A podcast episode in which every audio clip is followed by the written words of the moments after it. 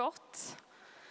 Eh, det är inte så jättemånga här än, men är det någon som är här för första gången den här helgen? Som har kommit hit nu den här helgen? Några stycken. Vi kan väl bara vända oss och hälsa på någon ny som vi inte har sagt hej till innan och säga något snällt och fråga var de kommer ifrån och vad de heter.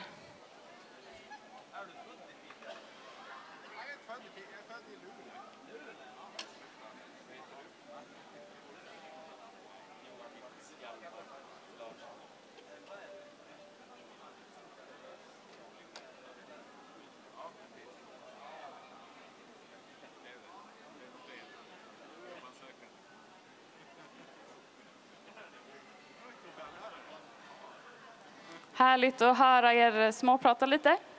Eh, vi hade en väldigt eh, härlig dag igår.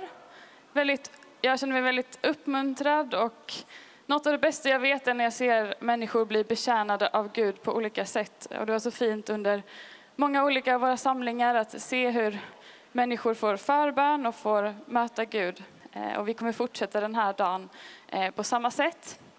Ehm, idag kommer vi få lyssna på Derek och och eh, Paul Olenius. Men vi kan väl ställa oss upp och så ber vi en bön. Tack, tack Gud för att du är här. Tack för din närvaro. Och vi bara, ja, vi bara älskar dig. Vi älskar din närvaro, vi älskar eh, att få möta dig. Och vi vill den här morgonen eh, bara lyfta upp ditt namn och få eh, med våra ord få, få sjunga och tillbe dig. Amen. Amen. Den här låten var ju succé igår så vi börjar väl dagen med fullt ös. Nu kör vi.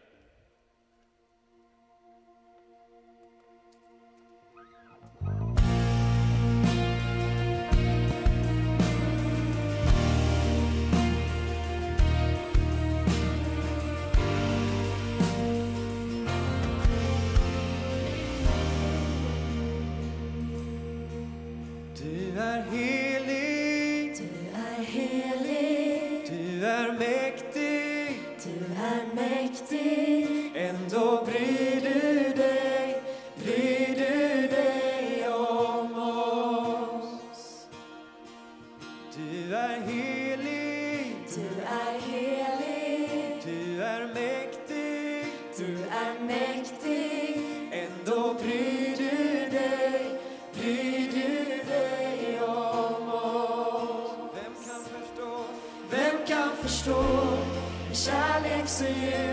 att du gav oss din son. Vem kan förstå kärlek så djup att du gav oss din son? Din kärlek är villkorslös. Den är villkorslös. Ingen annan har älskat så. shine.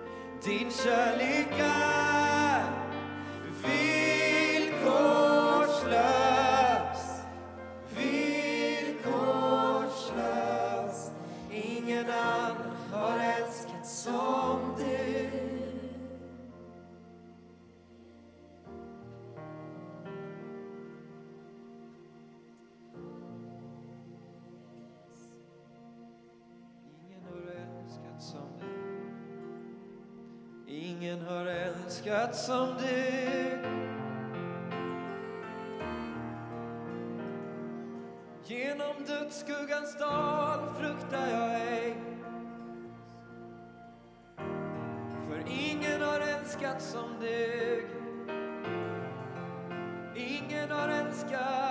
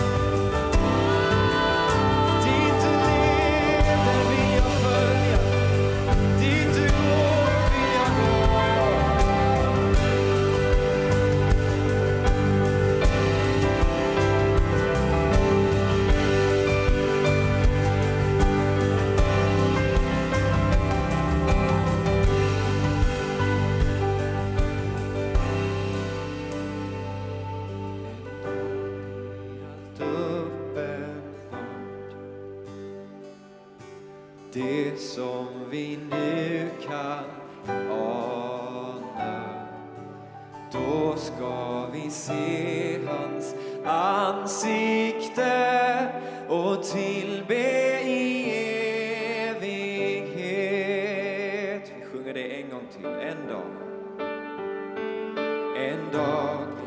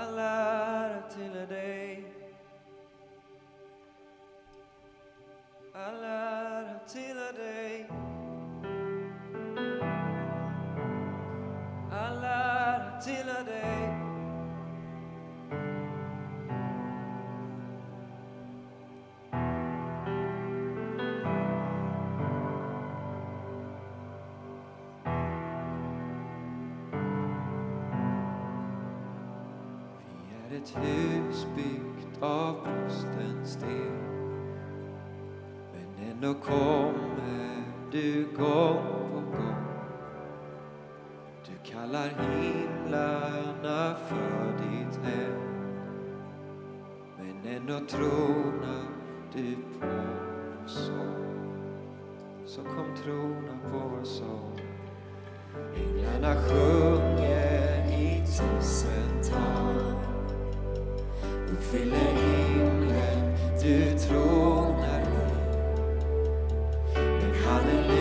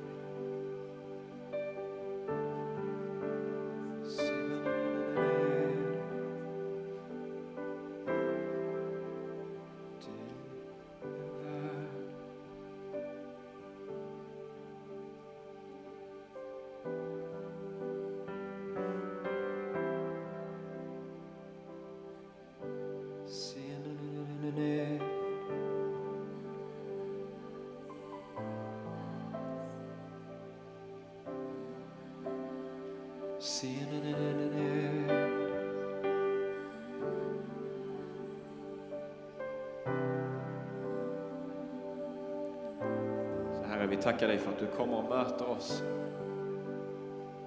var och en.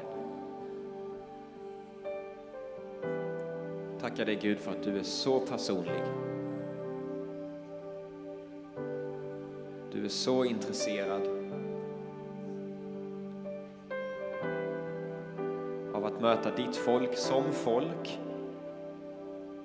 men också som dina älskade barn.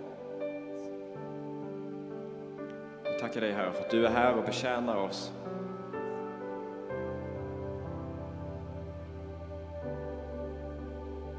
Vi tackar dig för privilegiet att du är närvarande. Det är inget vi tar för givet. För du är Gud, Gud över himlarna, skapare av himmel och jord, alfa och omega, helig och upphöjd. Du har alltid funnits och du kommer alltid bestå. Helig och upphöjd är du, Herre. Helig och upphöjd är du, Herre. Helig och upphöjd är du, Herre. Helig och upphöjd är du, Herre. Helig och upphöjd är du, Herre.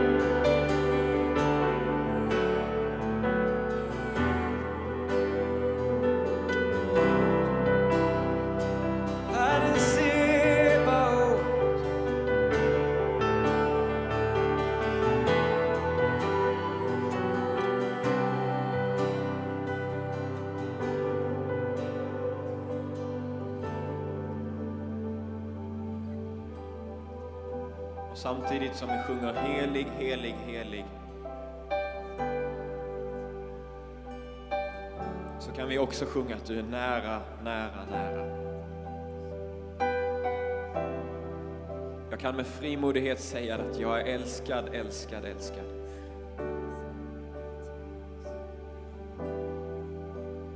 Så vi tackar dig Gud för att i din helighet så drar du dig nära. Vi tar det inte för givet. Det är så långt bortom allt vi kan förstå, allt vi kan greppa. Att du, universums skapare, kommer och möter oss, var och en, individuellt.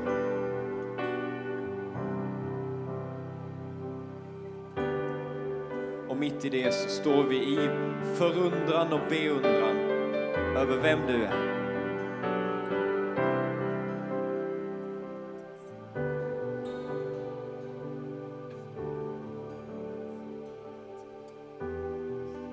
att vi aldrig ska tappa vår förundran.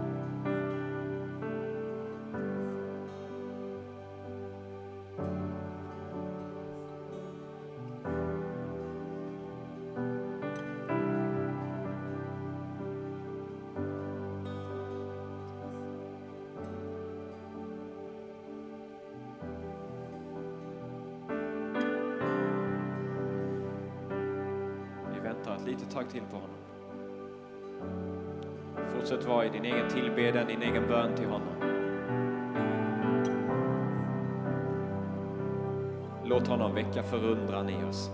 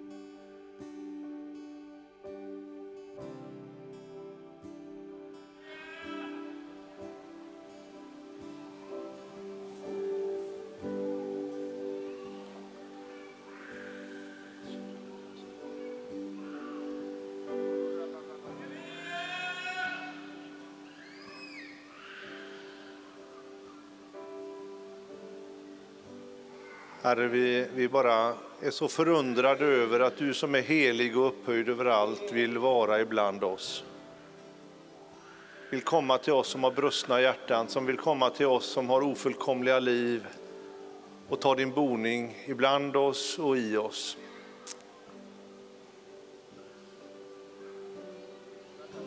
Tackar dig för din kärlek som är så förunderlig, Herre.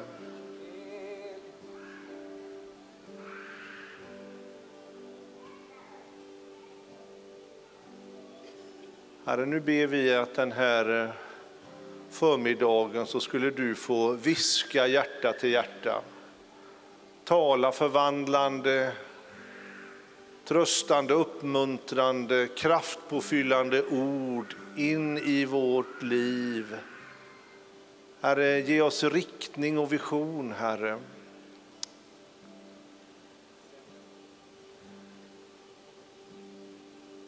Herre, tala till ditt folk. Vi vill höra och vi vill göra det som du säger, det som du befaller. Vi vill vara där du är.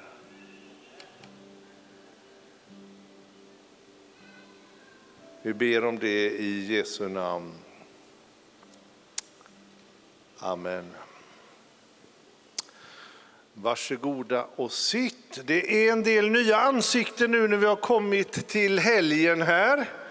Eh, särskilt välkomna till er som ramlar in nu mitt i någonting som har varit fantastiskt några dagar. Vi ska få lyssna till ett eh, bibelstudium med Derek Morphew. Vi har haft fantastiska bibelstudier. De måste ni liksom leta upp sen så att ni inte missar dem, ni som inte har varit här. Han har lagt grunden för Gudsrikets teologin. Han har gett vision för hur vi ska kunna leva ut detta idag och så ska han fortsätta. Och Derek Markfew, han är sydafrikan. Han är teolog. Han har sin bakgrund i Vineyardrörelsen. Han är pastor, församlingsplanterare och mentor. Och vi har blivit så välsignade både på ledarkonferensen i Stockholm och här de här dagarna av det som han har gjort. Så nu bara vi fyll, ber Gud att han får fylla oss med öppna hjärtan så att vi hör vad han säger till oss idag.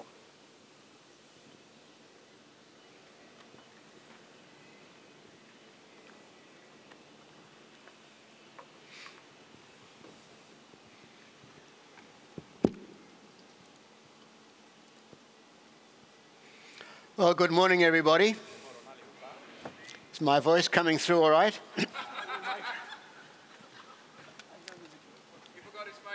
He's. Uh,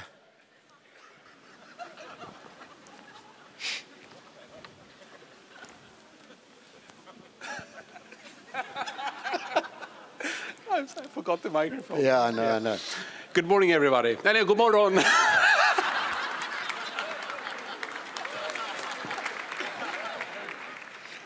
So, um, I think the first morning I was talking about how the inbreaking of the coming age has occurred in all the main steps in the story of Jesus. Och jag sa på den första morgonen, den första förmiddagen, så talade jag om hur den eh, kommande tidsåldern har brutit in på, i flera stadier genom Jesus. In his ministry, his death, his resurrection, and his ascension. Genom hans eh, tjänst, hans död, hans uppståndelse, hans återvändande till himlen. And the language Peter chooses to use on the day of Pentecost Och det språk som Petrus väljer på pingstdagen, from Joel från Joel, is in the context of an end of the world apocalyptic event. och det handlar om den yttersta tiden, en apokalyptisk händelse. When the sun is darkened and uh, uh, the great and terrible day of the Lord has come. Solen förmörkas och den förfärliga eh, yttersta dagen har kommit. So the context from Joel is an outpouring of the Spirit that is like the final harvest at the end of time. Och vi ser utifrån Joel hur anden utgjuts och tar in den, yt- den, den sista skörden av själar. And so we know that Pentecost is an event of the inbreaking of the kingdom of God. Så vi förstår att pingsten handlar om att eh, Guds rike verkligen bryter in på ett magnifikt sätt. Now I want to probe this a little bit more Och jag vill borra lite mer i detta. and ask what exactly is Pentecost? Och jag vill ställa mig frågan, vad är egentligen pingsten? And my basic answer is going to be that it is the moment when his disciples receive his prophetic anointing. Jag skulle vilja säga att det är det tillfälle då lärjungarna tar emot hans profetiska smörjelse and they become his successors. och de blir hans efterträdare. And where I'm going with this is to make us think about our practice today Och jag kommer eh, leda detta fram till hur vi sätter detta, omsätter detta i praktiken idag. What do we look for as our Pentecost? Vad är det vi eh, söker efter som våran pingst? So I'm going to start off by quoting Wimber. Så jag vill börja med att citera John Wimber. And Wimber's approach was let's not get hung up on time sequences and labels. Och, eh, Wimber närmade sig, på det här, närmade sig ämnet eh, genom att inte fastna i en exakt tidsangivelse när saker och ting sker. In, when we- we're talking about how we receive the Spirit. När vi då ska bearbeta ämnet hur vi tar emot anden. So this is what he said. Men så här uttryckte han sig. It is a simple fact God has a work of conversion, God has a work of empowerment. Det är en enkel naturlig fakta att Gud har ett verk som handlar om omvändelse och han har också ett verk som handlar om att han ger kraft. It can occur simultaneously, it can occur sequentially, Det kan ske samtidigt, det kan ske efter varandra. it can occur with a long intermission in between the two, Det kan också vara en längre period mellan de två. or it can occur in a short period of time. Men det kan också ske genom en kort tidsperiod. But the bottom line is that it needs to occur. Men det som är viktigt är att det måste hända. It is the infilling, empowering of the church, Det handlar om att församlingen ska bli fylld och få kraft. and we need it in order to accommodate the work of God. Och vi behöver detta för att utföra Guds verk. And then I want you to notice how he gets into the terminology thing here. Och jag kommer ägna mig åt viss terminologi här idag. Conversion is truly a baptism in the Holy Spirit. Omvändelsen är också ett dop i ande.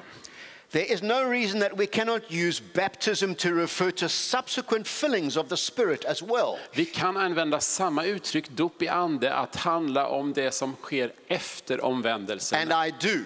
Och det gör jag. And Wimber used to say when you uh, come across Christians who may be resistant, Och Wimber brukar säga att eh, när du möter kristna som eh, sätter motstånd till detta, he said, don't argue theology with them, håll inte på att försöka diskutera teologi med dem. just do it to them. Bara gör det. So he was like very practical. Så han var väldigt praktisk. So, how do we obey the command of Jesus? Så hur kan vi då lyda Jesu befallning? He told his disciples, Do not leave Jerusalem, wait until you are filled with power from on high. Det han sa till lärjungarna var att inte lämna Jerusalem utan vänta tills de fått en helig andes kraft. And they obeyed. Och de lydde. And for 50 days they prayed, waiting on what he had promised. Och i 50 dagar bar de väntande på löftet. And then on the day of Pentecost, the Holy Spirit fell on them and they were empowered for their mission. Och på pingstdagen så föll andens kraft över dem och de fick kraft för uppdraget. So, how do we obey that command of Jesus today? Så hur lyder vi Jesu befallning idag?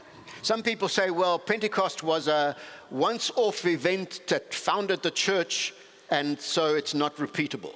Någon skulle uttrycka det som att det som skedde på pingstdagen var en engångshändelse, så det upprepar sig inte. Det handlar om att grunda församlingen bara. But that doesn't seem to be a good argument. Men det verkar inte vara ett bra eh, argument. And you know, the church has made sacraments out of the main commands of Jesus. Och ni vet, vi har till och med som kyrka utvecklat sakramenten utifrån Jesu befallningar. Make disciples, baptizing them. Att göra lärjungar och döpa dem. Do this as often as you do it in remembrance of me. Break bread. Så ofta ni gör detta, gör det till min åminnelse. Maybe we should have another sacrament. Kanske vi ska ha ytterligare ett sakrament. Wait until you are empowered with the Holy Spirit. Vänta tills du fått kraft av anden. Now, the problem is in the last hundred years, Problemet är att de senaste hundra åren the church has got into a kind of paralysis så har församlingen kommit in i ett förlamat tillstånd. because of a kind of hundred year argument between the Pentecostals and the evangelicals. Därför att det har funnits en diskussion mellan pingstvänner och evangelikala. And I think Wimber's wisdom is to uh, undo that paralysis. Och jag tror att eh, visdomen i Wimber är att eh, eh, göra någonting åt förlamningen. So there is a kind of terminological paralysis. Så det finns en terminologisk eh, förlamning. In Paul's writings, I Paulus eh, skrifter, we'll look at in a little moment in more detail, och vi ska nu göra en detaljerad studie av dem, baptism in the Spirit has one meaning. så ser vi att dopet i ande har en betydelse.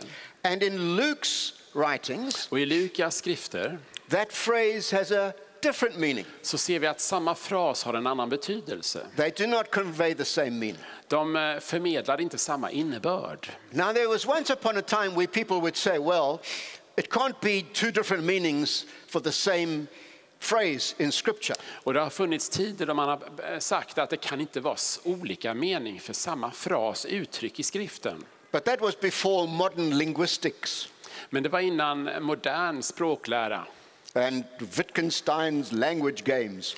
och Wittgensteins eh, språkstudier. And, you know, we now understand language is a social phenomenon used differently in different places. Och vi förstår idag utifrån sociala fenomen att man använder olika uttryck olika och beroende på And sammanhanget. each, each biblical writer uses their own language game. Och varje biblisk författare använder sitt eget språkbruk. And so, for instance, if you read Matthew, Mark, and Luke, Som du till exempel läser Matteus, Markus och Lukas and the evangelium. way Jesus speaks about things there, about the kingdom, Och vi ser hur Jesus uttrycker sig om riket. and then you read John's gospel, Och sen läser du Johannes evangelium. and he's always talking about eternal life. Och så pratar han hela tiden om evigt liv. It's a very different kind of language expression, Det är ett olika, olika språkbruk. But they're telling the story of the same Jesus. Men de berättar berättelsen om samma Jesus. And this is part of what we call the genre of scripture. Och det är detta som vi kallar eh, gen- genre.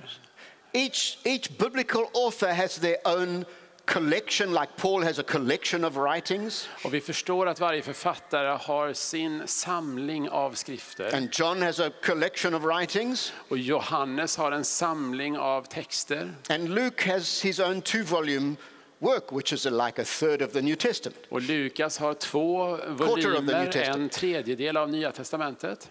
And so we don't have to say that one writer's use of a term has to be the same as another. Så vi måste inte hålla fast vid att en författare använder samma term på exakt samma sätt som någon annan. But this is what has been done. Men det är ändå det som har gjorts, ägt rum. So, what conservative evangelicals do, Så vad konservativt evangelikala har gjort, they take Luke's language about receiving the Spirit de tar Lukas språk om att ta emot anden and they superimpose on that Paul's language about receiving the Spirit. och så projicerar de det på Paulus språkbruk. And the Pentecostals, sorry, let me just say here that they deduce from that that there's one reception of the Holy Spirit och utifrån det så kommer de till slutsatsen att det är ett mottagande av anden and that's when you are born again. och det är när du föds på nytt. Pentecostals do exactly the opposite. Eh, Pingstvännerna gör det motsatta. They take Paul's language about receiving the Spirit De tar Paulus språk om att ta emot anden and they superimpose on that Luke's language. och de projicerar det på Lukas språk. And they deduce from that that there is a subsequent experience after being born again of receiving the Spirit. och kommer till slutsatsen att det är en andra påföljande erfarenhet av andens eh, dop. And when I was a young Christian studying theology, th- there were so many arguments about this. Och när jag var en ung kristen och studerade teologi så var det mycket diskussioner om detta. Now, in this sense, Wimber was quite ahead of his time. Och på ett sätt skulle man kunna säga att John Wimber han var före sin tid. And those different scholars I've named there, they all cited in my book, Demonstrating the Kingdom. Och eh, det finns olika eh, författare som jag här omnämner i min bok. Ja, de står här uppe. Mm. And, and they say, no, we must have a both and understanding. Och vi måste ha en både och förståelse. We must fully take on board what Paul means by being baptized in the Spirit. Vi måste verkligen ta till oss vad Paulus menade med att bli döpt i anden. And we must fully take on board what Luke means by being baptized in the Spirit. Och vi måste tillägna oss Lukas förståelse av vad det innebär att bli döpt av anden. And for Paul, it means being born again. Och för Paulus så handlar det om att bli född på nytt. But for Luke, it means a prophetic empowering. Men för Lukas så handlar det om en profetisk kraftöverföring. So, just to be clear about the, the biblical uh, details, Så vi måste bara klargöra vissa detaljer här. in, in 1 Corinthians, Paul uses being baptized in the Spirit in the sense of being incorporated into the body of Christ when you are converted. Paulus han använder uttrycket när det handlar om omvändelse att bli en del av Kristi kropp. And he's clear in Romans 8 that every Christian has the Holy Spirit. Och han är väldigt tydlig i Romarbrevet 8 att varje kristen har anden. If you don't have the Holy Spirit, you're not a Christian. Om du inte har anden är du inte en kristen. And in Titus, he's, it, it's part of being regenerated, being born again of the Spirit. Och i Titus brev så ser vi också att verket handlar om att bli född på nytt. That is absolutely true. Och det är sant. In Luke's writings, however, I Lukas skrifter there are a whole cluster of terms that refer to something a bit different. så ser vi en samling av termer som refererar till något annorlunda. And if you go through these terms, you'll see they all are connected and overlap with each other. Och studerar du de här uttrycken så märker du att de hänger samman på ett fint sätt. promise of the Father, Löf, faderns löfte, being clothed with bli power, beklädd med kraft, being baptized with the Holy bli Spirit, döpt med den helige ande, receiving power when the Holy Spirit comes on you, kraft från den helige ande när han kommer över dig, being filled with the Spirit, bli fylld med helig ande, receiving the Spirit. ta emot den helige ande. And generally, they do not describe conversion or regeneration. Och på ett generellt plan så eh, ger de inte uttryck för omvändelseögonblicket. So, because I'm talking about Pentecost today, Så bara för att ämnet är pingsten idag we're now going to stay in Luke's language game och vi kommer eh, förhålla oss inom Lukas ramverk and av språk how he describes Pentecost. och hur han beskriver pingsten. Now, the main point is the way Luke tells the story. Huvudsyftet är att det sätt som Lukas återberättar berättelsen Pentecost is a succession narrative.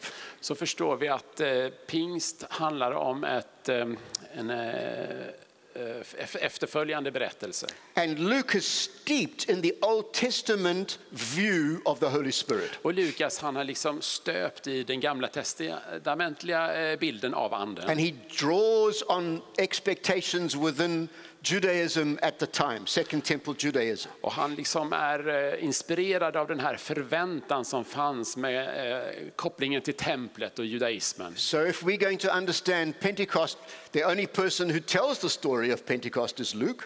Så vill vi verkligen förstå pingsten, då har vi bara Lukas att vända oss till. We need to get into his way of thinking. Vi måste sätta oss in i hans eh, tankemönster. Now, if you want to read good books on it, those two names, um, I was just telling Jan earlier, um, Craig Keener is a charismatic uh, biblical scholar. He actually worships in a vineyard church now. And he's written four, a commentary on the book of Acts that is four volumes, and each volume is 600 pages long. Och han rekommenderar Craig Keeners bok som är fyra eh, volymer och typ 600 sidor var som allt handlar om apostlagärningarna. He's one of the top scholars in the world today. Han är de, en av de främsta så att säga, eh, inom området idag. So I'm in quite good company in what I'm telling you Så det today. jag kommer dela idag, jag har, jag har på fötterna om ni förstår vad jag menar. And I must say, you know, I've been serving Jesus for about 100 years. As you can see, I'm quite old. Och eftersom jag har tjänat Jesus i ungefär 100 år, jag är ganska gammal, And it's only recently with Stronstadt and Keener that I kind of joined the dots here. och det är faktiskt alldeles nyligen med hjälp av Keener som jag har börjat kunna få ihop de olika punkterna här. And what he points out is that in his inaugural address, where he quotes Isaiah, Och det han säger då är att när Jesaja citeras i inledningen Jesus compares himself to Elijah and Elisha. så jämför sig Jesus med Elia Elia och Elisa. And in fact, the closest parallel Den närmsta parallellen to the ministry of Jesus in the Old Testament is the story of Elijah and Elisha. Eh, Om vi ska studera Jesu tjänst så får vi vända oss till Elia och Elisa i Gamla Of Testamentet. course, he's greater than them, Naturligtvis är han större än but he dem, compares himself to them. men han själv jämför sig med dem. And they are what you would call signs prophets. Och de är så att säga teckenprofeter. So on the left there, I've got a whole lot of things that happened in their ministry. Så till vänster så har jag en, en, ett antal saker som ägde rum i deras tjänst. Healing leprosy, multiplying food, raising the dead. Helade eh, spetälska, förmerade mat, uppväckte döda, revelatory gifts of knowledge, uppenbarelsegåvor, power flowing out of them, kraft som flödar ur dem, even bodily trans- transportation. eh, fysisk förflyttning. And you'll see all these things happen in the ministry of Jesus and happen in the ministry of Elijah and Elisha. Och ni ser att det som skedde i Jesu liv, det hade skett i Elia och Elisas the liv. last one is the most interesting one Och den sista tycker jag är den mest intressanta. because Elisha saw Elijah taken up into heaven. Därför att man ser hur eh, El- Elisa ser Elia flyga upp i himlen. And then remember, he picked up the cloak of his prophet uh, leader. Och han liksom plockade upp manteln från sin ledare. And the spirit that was on Elijah came on Elisha. Och anden på Elia faller på Elisa. It was a succession narrative. Det blev en överföring. And the way Luke tells the story, he's deliberately echoing those Old Testament Och vi ser ett eko av detta när vi läser Lukas. anticipations. En förväntan.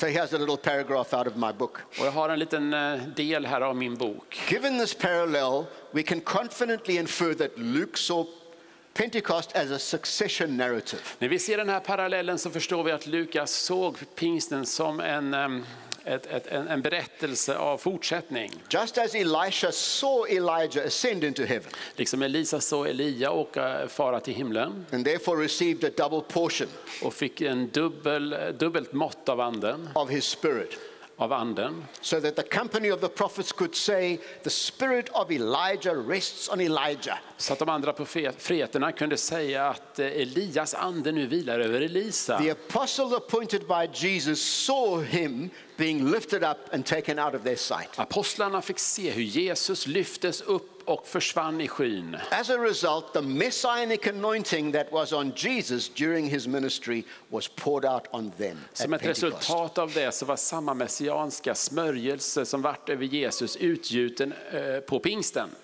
That is what Pentecost was. Det är det som pingsten handlar om. Now, if you go into the Old Testament and you see how Luke relies on the Old Testament, Och när vi då vänder oss till Gamla Testamentet och så förstår vi hur Lukas lutar oss mot Gamla Testamentet. there's another element that comes in. Så är det en annan eh, aspekt här. In the Old Testament, there were two types of experience. I Gamla Testamentet fanns det två eh, erfarenheter. There were commissioning experiences and empowering experiences. Och det var ehm, eh, uppdragsgivande erfarenheter och krafterfarenheter. Eh, erfarenheter. And the commissioning experiences were linked to a manifestation of the divine presence. The theological term is theophany. och det här eh, stunden av att ge ett uppdrag hade en direkt koppling till Guds närvaro och med ett vackert ord, theophany. So Moses in the burning bush, Vi ser Moses i den brinnande busken and then many of the other stories, stories Gideon, Samson, and uh, Gideon and Samson. och vi kan läsa om Gideon och Simson och andra berättelser. There's a, a figure called the angel of the Lord. Och det finns en eh, person som eh, återkommande kallar Herrens ängel. Who's not actually like a created angel, Och han är egentligen inte som en skapad ängel, but the divine presence in human form. men en eh, gudomlig närvaro i mänsklig form. And then with Saul, it was the prophet Samuel. Och när det gäller Saulus så var det där profeten Samuel. And all of them are told to go and do something. Och vid de här tillfällena så fick de uppdraget att gå och göra någonting. Generally to liberate Israel. Och det hade koppling till befrielse av Israel. And then, as they go in obedience to do that, Och när de gick i lydnad the Holy Spirit comes upon så them kommer anden över dem and empowers them to do that. och ger dem kraft för uppdraget. And so, if you read the way Matthew and Luke tell the story, Och läser vi då hur Ma- Ma- Matteus och Lukas beskriver det hela the risen Jesus commissions his disciples in an event that is like a theophany. och då ger den uppståndne Jesus ett uppdrag vid ett tillfälle som kan kallas för theophany. Jesus was went up on a mountain and then gave his great commission. Jesus gick upp på ett berg och där gav han uppdraget. And it sort of echoes Mount Sinai. Och det liksom är mot berget Sinai som ger ett eko av sig här. And then again in Luke, the two statements in Luke and Acts where he gives the commission Och när vi tittar då i Lukas och Apostlagärningarna när han ger uppdraget. you're going to be my witnesses in all nations and you're going to preach about the forgiveness of sins Ni ska bli mina vittnen till alla nationer och ni ska förmedla förlåtelse för synder. is connected with his ascension. Det kopplas samman med hur han återvänder, hans himmelsfärd. And then on the day of Pentecost, his anointing comes on them. Och sedan på pingstdagen så kommer hans smörjelse på dem. There is a transference Det finns en överföring on the anointing of the anointing that was on Jesus that comes on them. av den smörjelse som hade vilat över Jesus kommer över dem. So here's this guy who wrote these fat commentaries, Kino, what he says. Så lyssna på den här eh, mannen med Keener. Lyssna lite på vad han, han som skrev de här feta kommentarerna. Eh, Vi ska lyssna på honom här nu. In Luke's writings, baptism in the Spirit refers to his own special emphasis, När, Paul, när Lukas skriver så handlar det om den här speciella betoningen which usually lies on the more particular dimension of empowering for service. som handlar om den här dimensionen som handlar om kraft för tjänst. Luke allows that in some cases, people experiencing the prophetic empowering dimensionally, di- dimension, sorry, say that first. Where are we?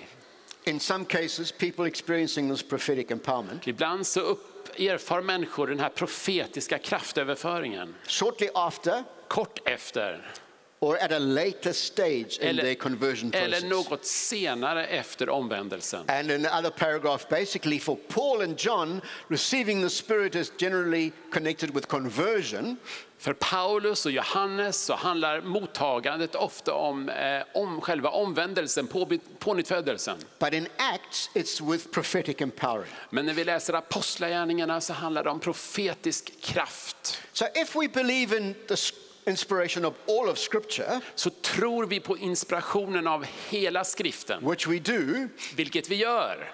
John and Paul and Luke, Johannes, Paulus, Lukas, there is more than one work of the Holy Spirit så finns det mer än ett andens verk in the believer's life. i den troendes liv. In fact, there are multiple works of the Holy Spirit in a believer's life. Det är många andens verk, verk i den troendes liv. And we don't have to get locked into one or the other. Och vi behöver liksom inte låsa fast oss i det ena eller det andra. And the multidimensional way in which the Spirit comes Och den multidimensionella sättet som anden kommer is just part of the multiple ways in which the kingdom comes. Är liksom ett uttryck för de många sätt som riket bryter So here fram. is where we go directly from kingdom theology to our Holy Spirit theology. Så det är här den tydliga kopplingen finns mellan Guds rikes teologi och helig ande teologi. So if we say, when exactly did the kingdom come? Så när vi ställer oss frågan när exakt kom riket? Well, we can say the kingdom started breaking in in the birth story of Jesus. Vi skulle kunna säga att riket börjar bryta in i Jesu berättelsen om Jesu födelse. The dawning of the new age, as Luke says. Den nya tidsåldern är på väg. Because around the births of Jesus and John are, is an outpouring of prophetic phenomena. Därför att runt Jesu födelse är det många profetiska fenomen som äger rum. And then we know that it was at his baptism that the Holy Spirit came on Jesus. Och sen vet vi att det var vid hans dop som anden kom över Jesus. And he became the Messiah, Och han blev Messias, which is the era of the kingdom. vilket handlar om tiden av riket. And then Jesus tells us in the handover from John the Baptist to him Och när vi ser i överföringen, över, eh, k- växlingen mellan Johannes döparen till the Jesus, transition has taken, taken då place. sker den här växlingen. The law and the prophets were until John, since then, the kingdom of God.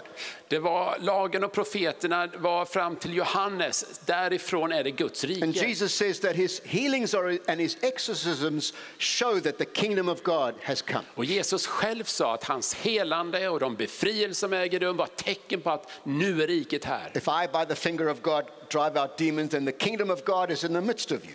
Om jag kastar ut demoner med Guds finger, det är ett tecken på att Guds rike är mitt ibland er. And Jesus describes his forthcoming death on the cross as the day of judgment occurring in Och när han, han beskriver sin korsfästelse som en domens dag. And the resurrection is the supreme revelation of what the future resurrection of the dead looks like. Och hans uppståndelse är en förebild på den framtida uppståndelsen för många kroppar. And Pentecost is a last days phenomenon.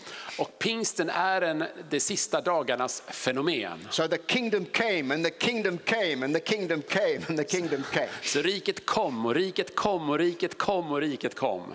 And in scripture, the, the Spirit comes, and the Spirit comes, and the Spirit comes. Och i skriften ser vi hur anden kommer och anden kommer och anden kommer. So all of us only exist because of the Holy Spirit's work in creation. Så vi samtliga vi existerar utifrån andens verk. And human beings are different from animals because God breathed into Adam the breath of life. Och människor skiljer sig från djuren därför att Gud andades in livets ande i dem. And it is the work of the Holy Spirit to convict unbelievers of sin leading to repentance. Och det handlar om anden när människor blir eh, överbevisade om synd och leds till omvändelse. And the Holy Spirit causes us to be born again. Och anden gör att vi blir födda på nytt. And the Holy Spirit is the power that transforms us. Och anden är den kraft som förvandlar oss. I'm going to talk about that tomorrow morning. Jag ska tala om det imorgon bitti. And Becky spoke about it yesterday afternoon. Och Becky tog upp detta igår eftermiddag. And the Holy Spirit does this distinctive Pentecostal prophetic empowerment. Och heliga anden han gör den här distinktiva profetiska kraftöverföringen.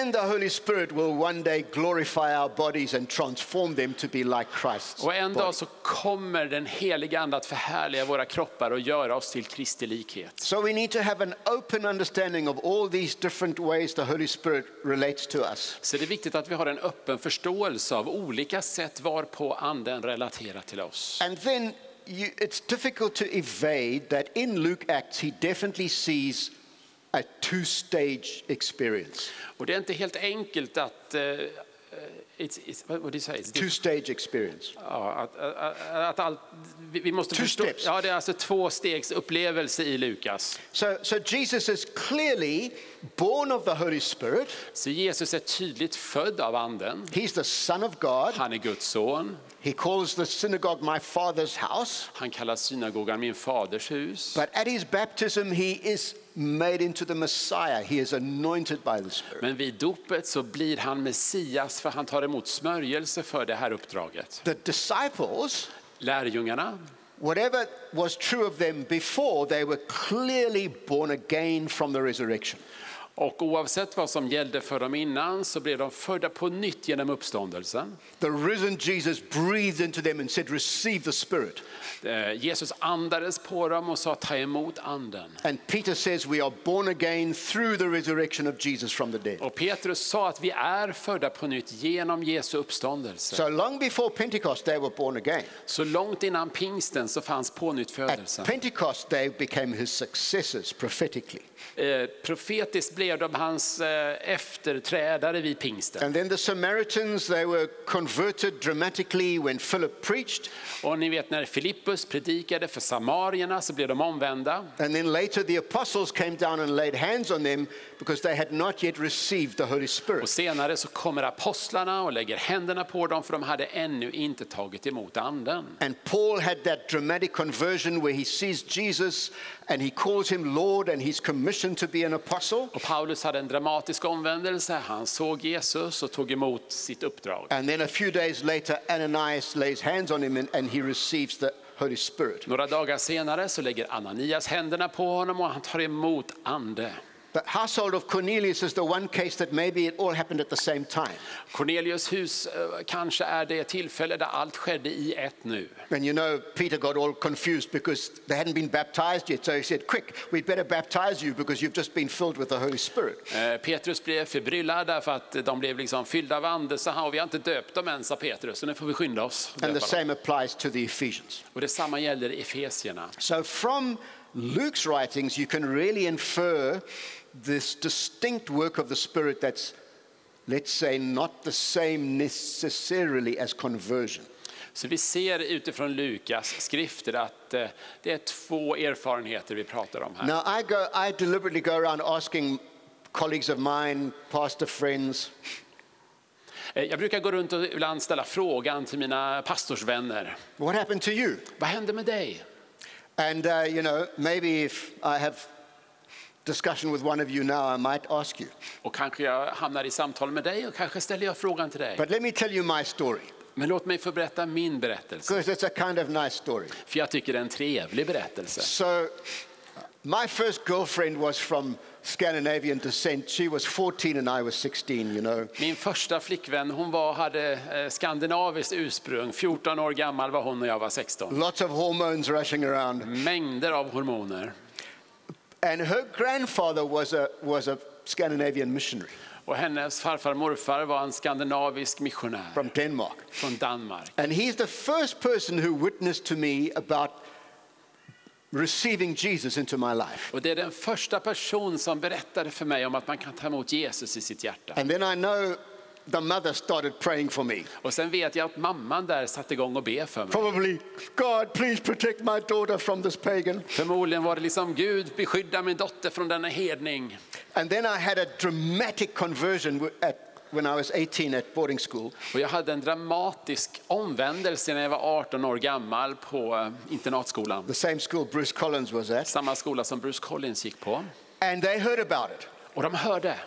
And so they started sending me information about the early charismatic movement. Och de började sända mig information om den tidiga karismatiska väckelsen. And I read about people speaking in tongues and healing and things like that. Och jag läste om hur människor talade i tungor och blev helade och så vidare. Now, I was definitely converted. I'd already had a clear calling to ministry.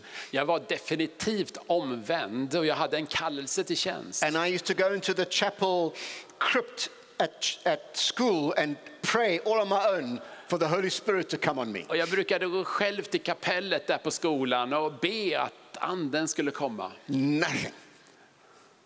Nothing. Inget hände. Nothing happened. Inget hände.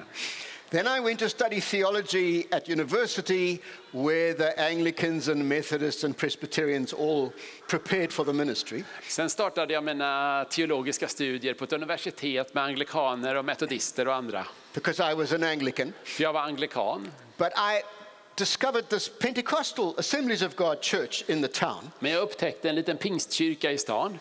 And all the young people going there from the university, they were into a dimension that I was not. Och de unga från universitetet som besökte den här kyrkan, de rörde sig i en dimension som jag inte alls eh, kände till. And I remember going to those meetings and being so shocked. Och jag gick till de här samlingarna och var, var väl mest chockad. I heard people speaking in tongues, Jag hörde tungotal, singing in tongues, sjunga i tungor, prophesying, profetera and I wanted that. och jag ville ha det. I, I wanted to be filled with the Holy Spirit. Jag ville bli fylld av anden. And so I got various people to lay hands upon me. Så jag bad flera personer att lägga händerna på mig. One other guy studying theology who was speaking in tongues and he was a charismatic. Och det var en annan teologistudent och han talade i tungor och var karismatisk. Nothing. Men inget hände. And I started thinking, God, you have rejected me. I'm not one of your chosen ones. Och jag började tänka att Gud har förkastat mig. Jag är väl inte en av dina utvalda. And for months I prayed and, and was seeking this experience of the Holy Spirit. Och jag sökte den här erfarenheten av anden i månader. And in order to study theology, you had to do a year in philosophy. Och för att kunna studera teologi så var, det, var jag tvungen att läsa ett år filosofi. And the professors of philosophy were theological students who had lost their faith. Och fil- filosofiprofessorerna de var före detta teologistudenter som tappat tron. And they wanted to help us lose our faith as well. Och de gjorde sitt bästa för att vi skulle förlora våran tro också. And they had this idea that the notion of God is an infinite logical regression. Och de hade den här bilden av Gud, att han var en logisk eh, utveckling på något sätt, eller bakåtveckling. So eller, I think this is God's sense of humor. Så jag tänker att det är Guds humor. I was sitting one day in a philosophy class. Jag satt i den här Don't worry, filosofiklassen I didn't misbehave. och jag var lydig och bra elev. But I obviously wasn't thinking about the lecture. Men jag tänkte inte så mycket på det som sades. And it was suddenly like a bucket of fire was poured over my body. Och plötsligt var det som att en hink med eld hälldes över mig. And I got out of the lecture and I went to my room in the residence. Och jag fick liksom stappla ur klassrummet och in i mitt rum. I knelt down next to my bed Jag föll på knä vid sängen and I started speaking in och tongues. jag började tala i tungor. And it went on for quite a while. Och det höll på ett bra tag. And then I remember I went to lunch. Och sen gick jag till lunchen. And the other students who knew me at lunch, they said, Morphew, what's happened to you? Och de andra eleverna frågade Morphew, vad har hänt med dig? Have you got engaged? Har du blivit förlovad? Because by now I had another girlfriend. För nu hade jag en annan flickvän. And I said, why? They said, you just like glowing. What's, det- you know, you're so happy. Det är som en utstrålning på något sätt. Du ser så glad ut.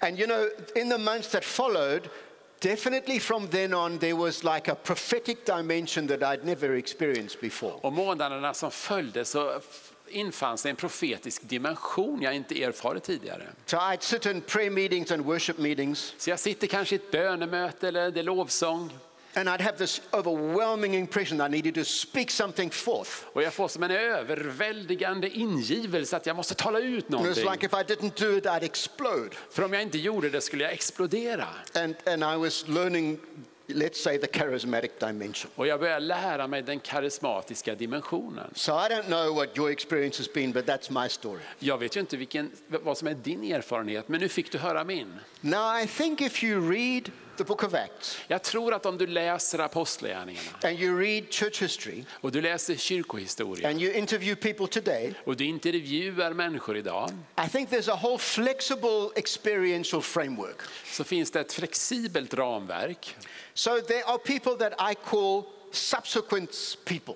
Och det finns de som jag kallar för Two stage people. tvåstegsmänniskor. I know subsequence, I just can't... That's- that's me, that's me. Tvåstegsmänniskor. They can remember the day of their conversion De kommer ihåg sin omvändelse and they can remember the day the Holy Spirit och came. de kommer ihåg när anden kom över dem. Then you get simultaneous people Och sen har vi dem eh, vid samma tidpunkt, människorna. where it's all one experience. När allt händer vid ett tillfälle. I've got a friend who's a theological guy in the United States, Jag har en vän, han är teolog i USA. and, and the moment he was converted, he started experiencing the kind of prophetic phenomena. Vid omvändelsen så börjar han omedelbart uppleva den profetiska dimensionen också. Then you get subsequent and many fillings people, Och sen har du de tvåstegsmänniskorna med många påfyllnader.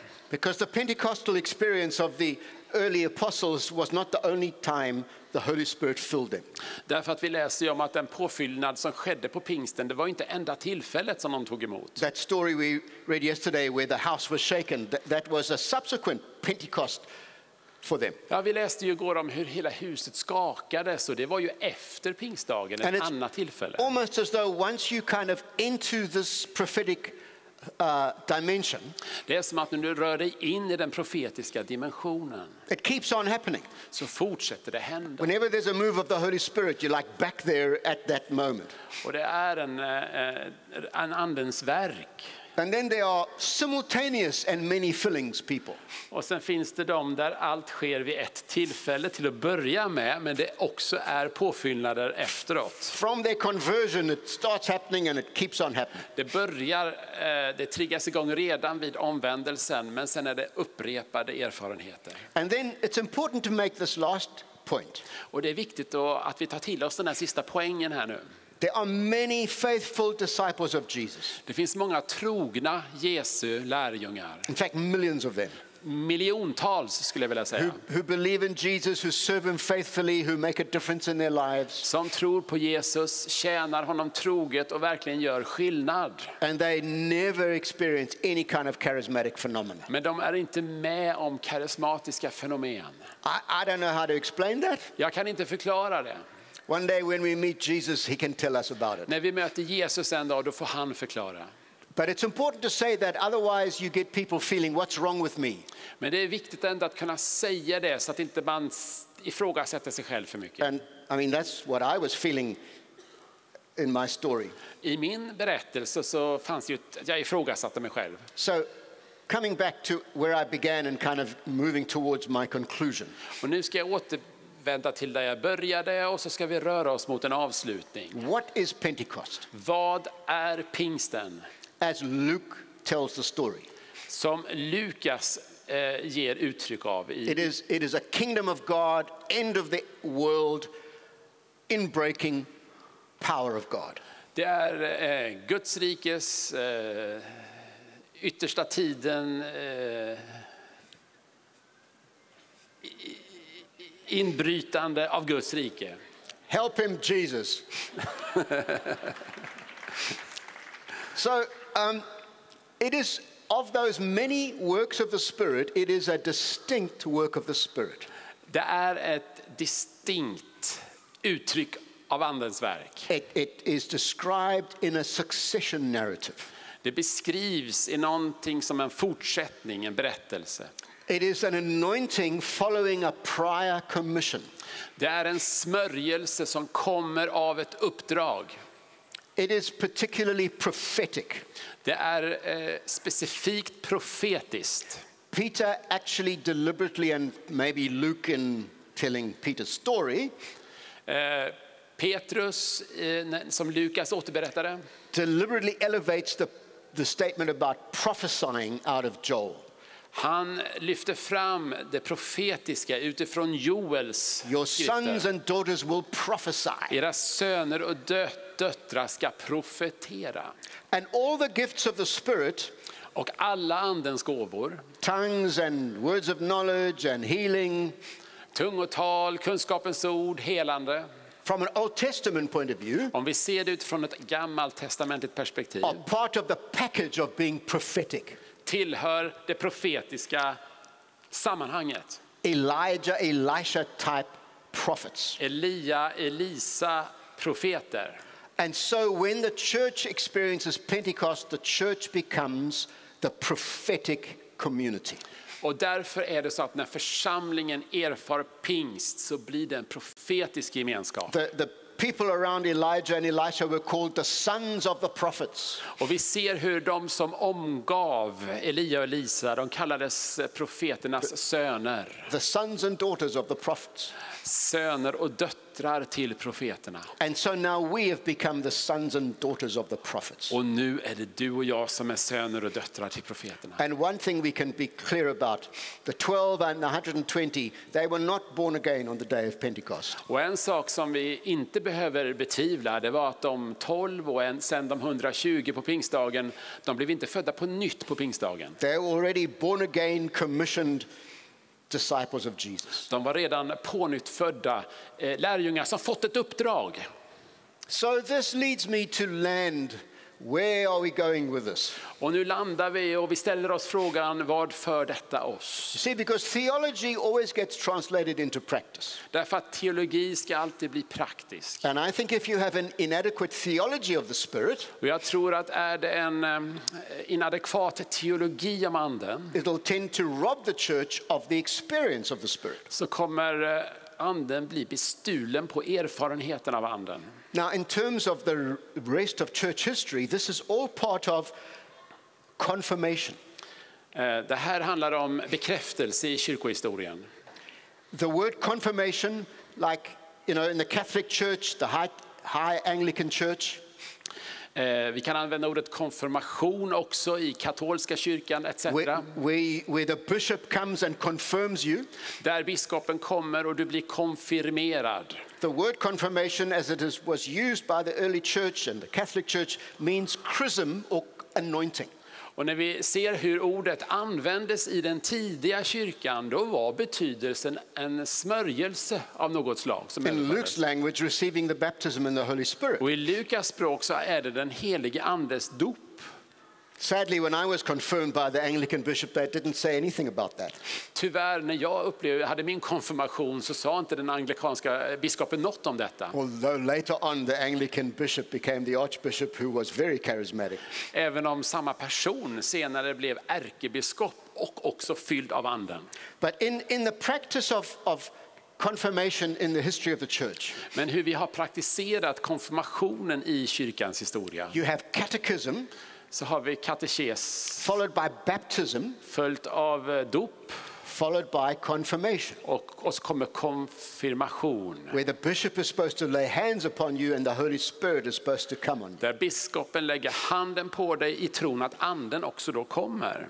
And that shows that the church for centuries tried to obey the command of Jesus. Och det visar att kyrkan på något sätt ändå försökte lyda Jesu befallning. Wait until you are empowered. Vänta tills du får kraft. So, my question to us today, New Wine Vineyard, do we actually practice New Testament Christian initiation?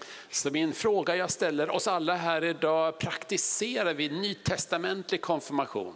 So, and I think this is really relevant to young people, teenagers, young adults, and new converts. Och jag tycker det här är väldigt relevant, inte minst ni som är kanske tonåringar och nya i tron också. So, this was my practice as a pastor. För så här var min praxis som pastor. If I was going to baptize people, Om jag skulle döpa någon, I would prepare them for baptism with a series of Bible studies då förberedde jag dopet med en serie av bibelstudier. and kind of personal interviews. Och det blev en personlig intervju. And I would go through what it means to be saved and justified by faith. Och jag förklarade noggrant vad frälsningen och rättfärdiggörelsen genom tron innebar. Are you believing in Jesus for your salvation? Tror du på Jesus och för din frälsning? I would go through baptism Jag går igenom dopets innebörd. and say this is a, a, moment of repentance jag talar om att det handlar om omvändelse. where you dying to your old life and you going into a completely new life. Du dör bort från ditt gamla liv och går in i ett helt nytt liv. Do you, are you really repenting? Is this the commitment you're making? Har du gjort en överlåtelse till verklig omvändelse? And then I'd say to them, after you're baptized, we are going to lay hands on you Och så säger jag till dem att efter att du har blivit döpt kommer vi att lägga händerna and på we are dig. going to pray for you for the Holy Spirit to come upon Och you. vi kommer be att anden kommer över dig. And the reason you need that is to be a witness, a bold witness for Jesus in your life. Och orsaken att du verkligen behöver detta är för att du ska vara ett frimodigt vittne för Jesus Kristus. And you know, when you get baptized, if you're immersed, then you get all wet. Och du vet att efter dopet, om du har blivit genom exactly nedsänkning, så är du alldeles blöt. Go into a prayer meeting like that. Och du kan inte bara gå in i ett bönemöte sådär. So the moment they were baptized, I'd say, go and get changed, Så jag brukade säga, gå ut och byta om först. gather them in a venue, Och så samlas vi på en plats. and I'd always get the people in our church, some of the leaders who had what I call impartation. Och jag brukade alltid välja personer i församlingen som jag visste liksom, eh, hade erfarenhet av att för, överföra kraft. There are some people who just move more in that dimension. Det verkar som att vissa personer bara liksom rör sig mer i den dimensionen. And I'd say, you're going to be there at the baptism. Och jag säger att det är viktigt att ni är där vid dopet. And then we'd pray for them. Och så ber vi för dem. So I'm just asking a question of all of you guys and your churches. Så jag ställer nu en fråga till er och era församlingar. Now, in New Wine, we have so many moments where we pray for the Holy Spirit to come on people. Vi har vid så många tillfällen i New Wine bett att anden ska komma. We do it again and again. Vi gör det vid många tillfällen. Maybe we all like pickled in the Holy Spirit. Och det är som att vi blir som inlagd gurka i den heliga ande. But it's possible that people can come and be in our meetings for a long time and never actually be sure that it- they have had this prophetic empowering. Men det finns, eh, möjligheten finns att människor kan vara i våra samlingar och inte ens vara säkra på att de har fått den här profetiska kraftöverföringen. Do we provide distinct opportunities for that?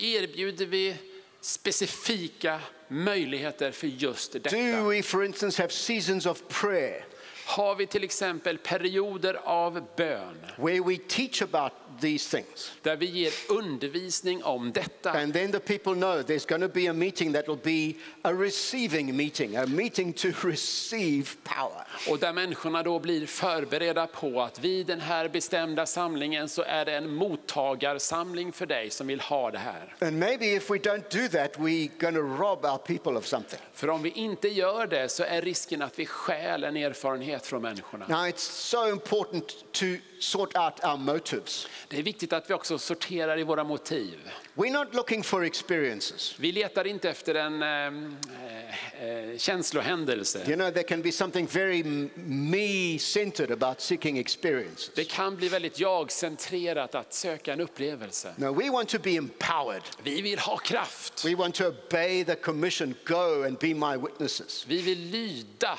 uppdraget, gå och bli mina That vittnen. we become bold in sharing our faith with other people. Att vi får bli frimodiga så vi kan dela vår tro med andra. That we can engage in power evangelism and power healing. Att vi kan delta i kraftevangelisation och krafthelande. However, Hur som helst, this dimension of the Spirit is not something that you are not sure whether you've experienced it. men jag skulle vilja säga att den här dimensionen av anden är ingenting du går runt och tänker, är är jag riktigt säker på att jag har tagit emot Peter said, He has poured out today this which you can see and hear. Petrus sa att det som har blivit hänt idag, det är något ni kan se och höra.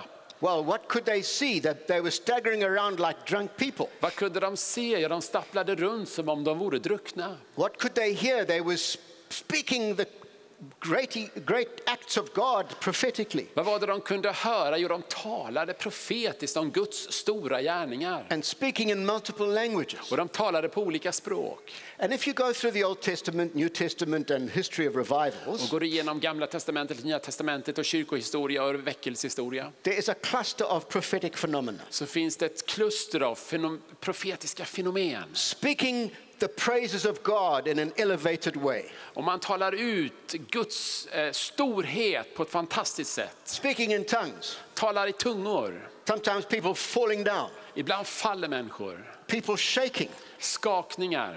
So we're going to get it right today. The Quakers were called Quakers because they quaked. Okej, nu ska vi göra det rätt idag. Att eh, kväkarna, de skakade. De kallades kväkare för att de skakade. Ni vet alla att jag tänkte på midsommarafton. Det vet, det visst, det förstod ni. Ja, Okej, det är bra. I don't know what he just said, right? Jag vet inte vad han just sa. And there were another group prior to the Methodist revival called the Shakers. Och det fanns en annan del av eh, eh, den metodistiska väckelsen när de kallades för shakers. Skakare. I think today they call us the happy clappies. Idag tror jag de kallar oss för de glada handklapparna. So we mustn't get locked into one particular phenomenon. Grejen är vi ska inte låsas fast i ett fenomen. But if you've never experienced anything like that, För om ni inte har förstått något sådant maybe you need to seek, like I did, så kanske du måste söka som jag gjorde. to be filled with the Holy Spirit. Bli fylld av anden. And your motive should be I want to be empowered. Och motivet ska vara att jag vill ha kraft till tjänst. So I finished my teaching today. Så jag kommer nu avrunda min undervisning. Do we have 10 minutes? Har vi tio minuter? So I tell you what I'd like to do now. Så jag skulle vilja föreslå någonting här idag. And I don't know if anything is going to happen now. Och jag vet inte vad som kommer hända. But you know, you never know. Men det vet man ju aldrig. And, and so what I'd like to say is this. Eh, Jag skulle vilja säga så här. If you are a person who knows that you've had these type of this, this type of prophetic dimension, Om du är en person och du har en visshet om att det här har du varit med om. this morning you're a giver. Den här morgonen så är du någon som ger. You're going to look around and you're going to go and try and bless others. Du ska alltså gå runt och du ska välsigna andra. But if you're not sure that you've really had this prophetic work of the Holy Spirit in your life, Men om du inte är riktigt säker på att du har haft det här profetiska verket av anden äga rum i ditt liv. maybe like you've experienced something but it's been a little bit uncertain, Kanske har du liksom upplevt någonting men det finns en osäkerhet. I'd like you to be prayed for Och jag skulle vilja att du fick förbön idag. now. Nu. And, and look, we're not um, frightened of experience either. Och sen vill jag säga att vi är inte rädda för upplevelser. So, one thing you must not do is try and pretend. Så eh, du ska inte försöka få till det. You know, it doesn't help to try and psych yourself into something. Det hjälper inte att försöka liksom pumpa upp någonting. But don't try and stop anything happening either. Men försök heller inte att stoppa det Gud gör. When the Holy Spirit comes upon you in this way, often it's a bodily sensation. För när anden kommer på det här sättet så blir det ofta någon form av kroppsligt uttryck. And sometimes it's like a river wells up inside of you and you start speaking to God, praise, and then you find yourself not using your own language but Ibland the language of the Spirit. ta sig uttrycket att det är som flod, en flod som nästan reses, kommer upp ur dig och du plötsligt så prisar du Gud och du märker att du använder ett språk du inte hade innan. Whate- Whatever, be willing to receive whatever happens to you. Vad jag säger är liksom, var bara villig att, att, att gå med det som Gud gör. And if nothing happens to you, well, there are going to be lots of opportunities. Och om ingenting händer idag så finns det många andra tillfällen. You are in new wine after all. Du är trots allt på en New Wine-konferens. So, won't you all just stand up? Ska vi göra så att vi står upp tillsammans? And um, what I'd like to do, Och vad jag skulle vilja- relaxed about this. Att försöka vara eh, avslappnad nu i, det, i detta. If you think you'd like to receive prayer for this, Om du vill ta emot förbön för detta, just come, come all to the front here. bara ta några kliv fram här eh, på förbönsplatsen här framme. And then if you'd like to be those who lay hands and blessed you, you come and join them. Och om du vill vara en som ber för, då kommer du med fram och ber för folk. And then I'm going to just pray that prayer that Jesus taught us to pray. Och jag tänker be den berätt, eh, bön som Jesus lärde oss att be. Let your kingdom come. Tillkommer ditt rike. See, it's almost like the Lord is already touching some people right now. Det är som att Gud redan har börjat röra vid människor här. Thank you, Lord. Tack Herre. And, uh, you know, you leaders, the leaders can also help me. And um, let's just wait a bit. And then we're going to pray that prayer Come, Holy Spirit. Och det finns ledare här som kan hjälpa mig att be också i förbön. Men jag kommer be den echo här. with me that prayer. Men jag vill att ni ska bara liksom följa efter mig i den här bönen. And so, right now, Jesus, we exalt you sitting at the right hand of God. Och Gud, Jesus, vi bara upphöjer dig, du som sitter på Faderns högra sida. We exalt you, Lord Jesus. Vi upphöjer dig, Jesus We Kristus. thank you that you are the baptizer in the Holy Spirit. Vi tackar dig att det är du som döper i ande. And so we say, pour out your spirit upon these, your people. Så vi säger, utgjut din ande över ditt folk. Right now in this place, let your kingdom come. På den här platsen, låt ditt rike komma. Come, Holy Spirit, Kom helige ande and anoint these, your people, for service. och smörj ditt folk för tjänst. I bless you in the name of Jag Jesus. We, välsignar. we need a lot more people to come and lay hands on them. A Vi lot more people. många, många mer We need a whole förebedjare. lot of Många, många groups all over the förebedjare. place here. Spend time soaking them. Bara fortsätt och genomsyra dem med bön. Come, Lord, Kom Herre, pour out your spirit. utgjut din ande. Yes. In Ja. the name of Jesus. I Jesu namn. Let it come, Lord. Låt det komma Herre. Åh. Lord.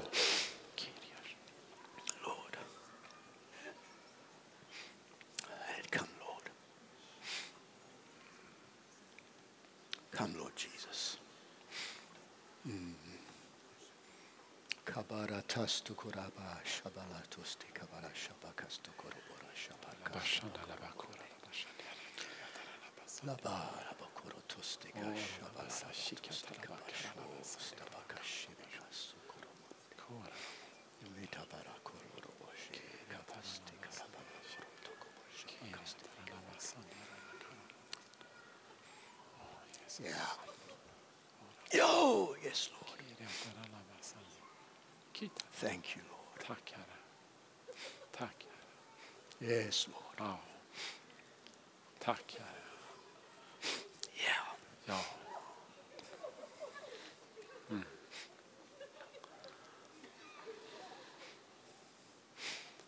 Yeah, some people just experience a tremendous joy breaking out. En del människor upplever hur en glädje bryter fram. Thank you, Lord.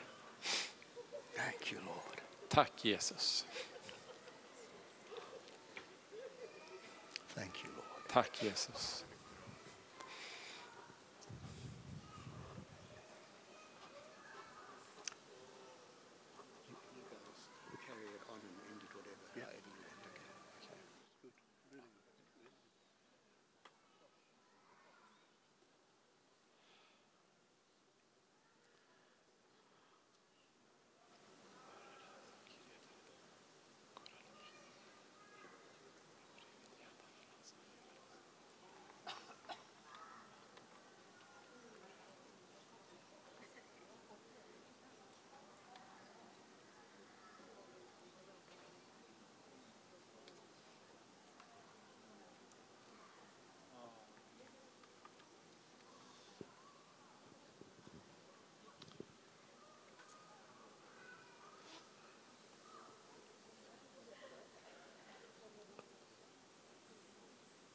Det händer fantastiska saker här framme. Kanske sitter du bak eller står bak och känner att du skulle vara här framme. Det är inte för sent. Det är bara att komma fram. Det är någonting som pågår.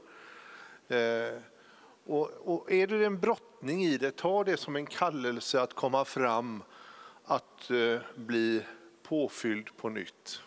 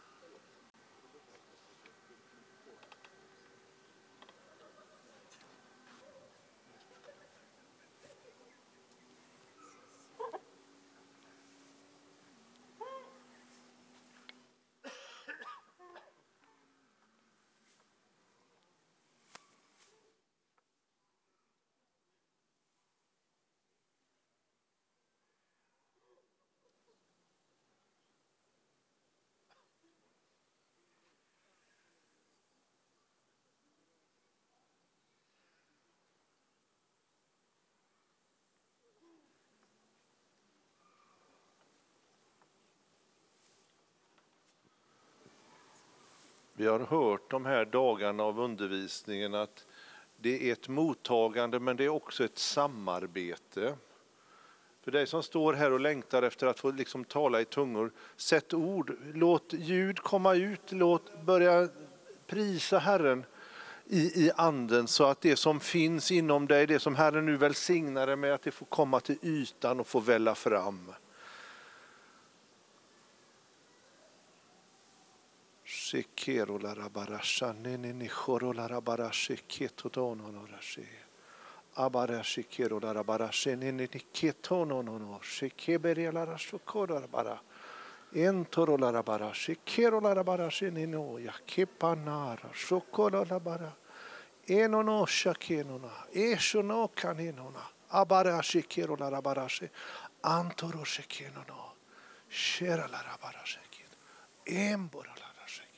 Antoro shekeno no. Shera la rabarashe. Embora la rasheke. Embora rasheke. Intoro no no. bari asheke no no no. Herre, vi ärar dig för vad du gör just nu. Herre, vi tackar dig för att du öppnar liksom brunnslocket och låter källan strömma fram, Herre.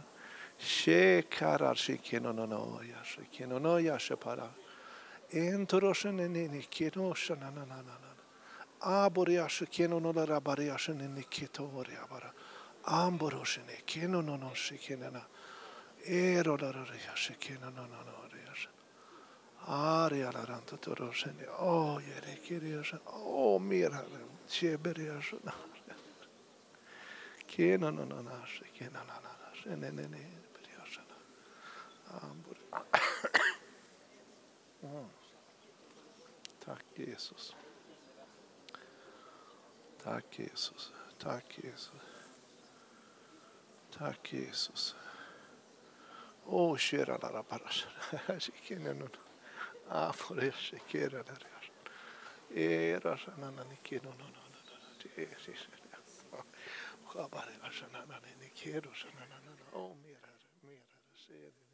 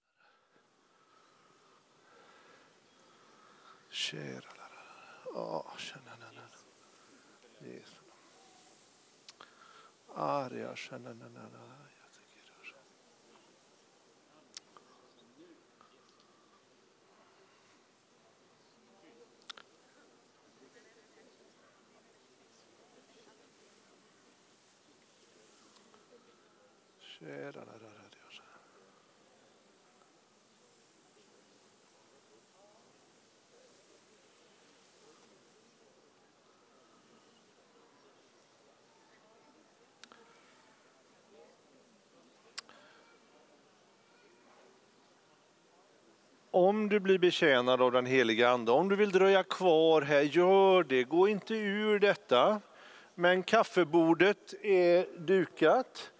Eh, kaffe är också viktigt för att vara fräsch.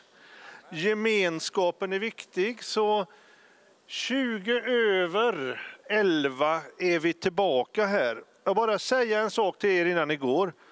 Jag har varit med väldigt länge i den här svängen. Eh, och det här som vi har hört den här morgonen är, tycker jag har varit något av det bästa jag någonsin har hört.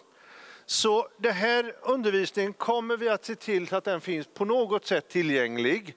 Och sliderna kommer vi att se till så att de ligger uppe som resurser på vår hemsida.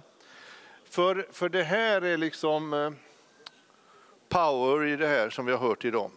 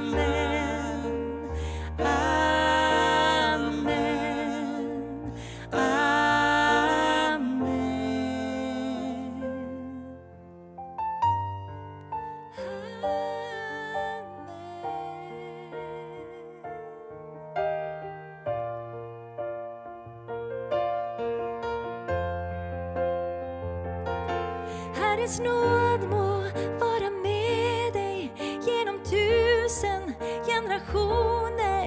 Din familj och dina barn och deras barn och deras barn. Herrens nåd må vara med dig genom tusen generationer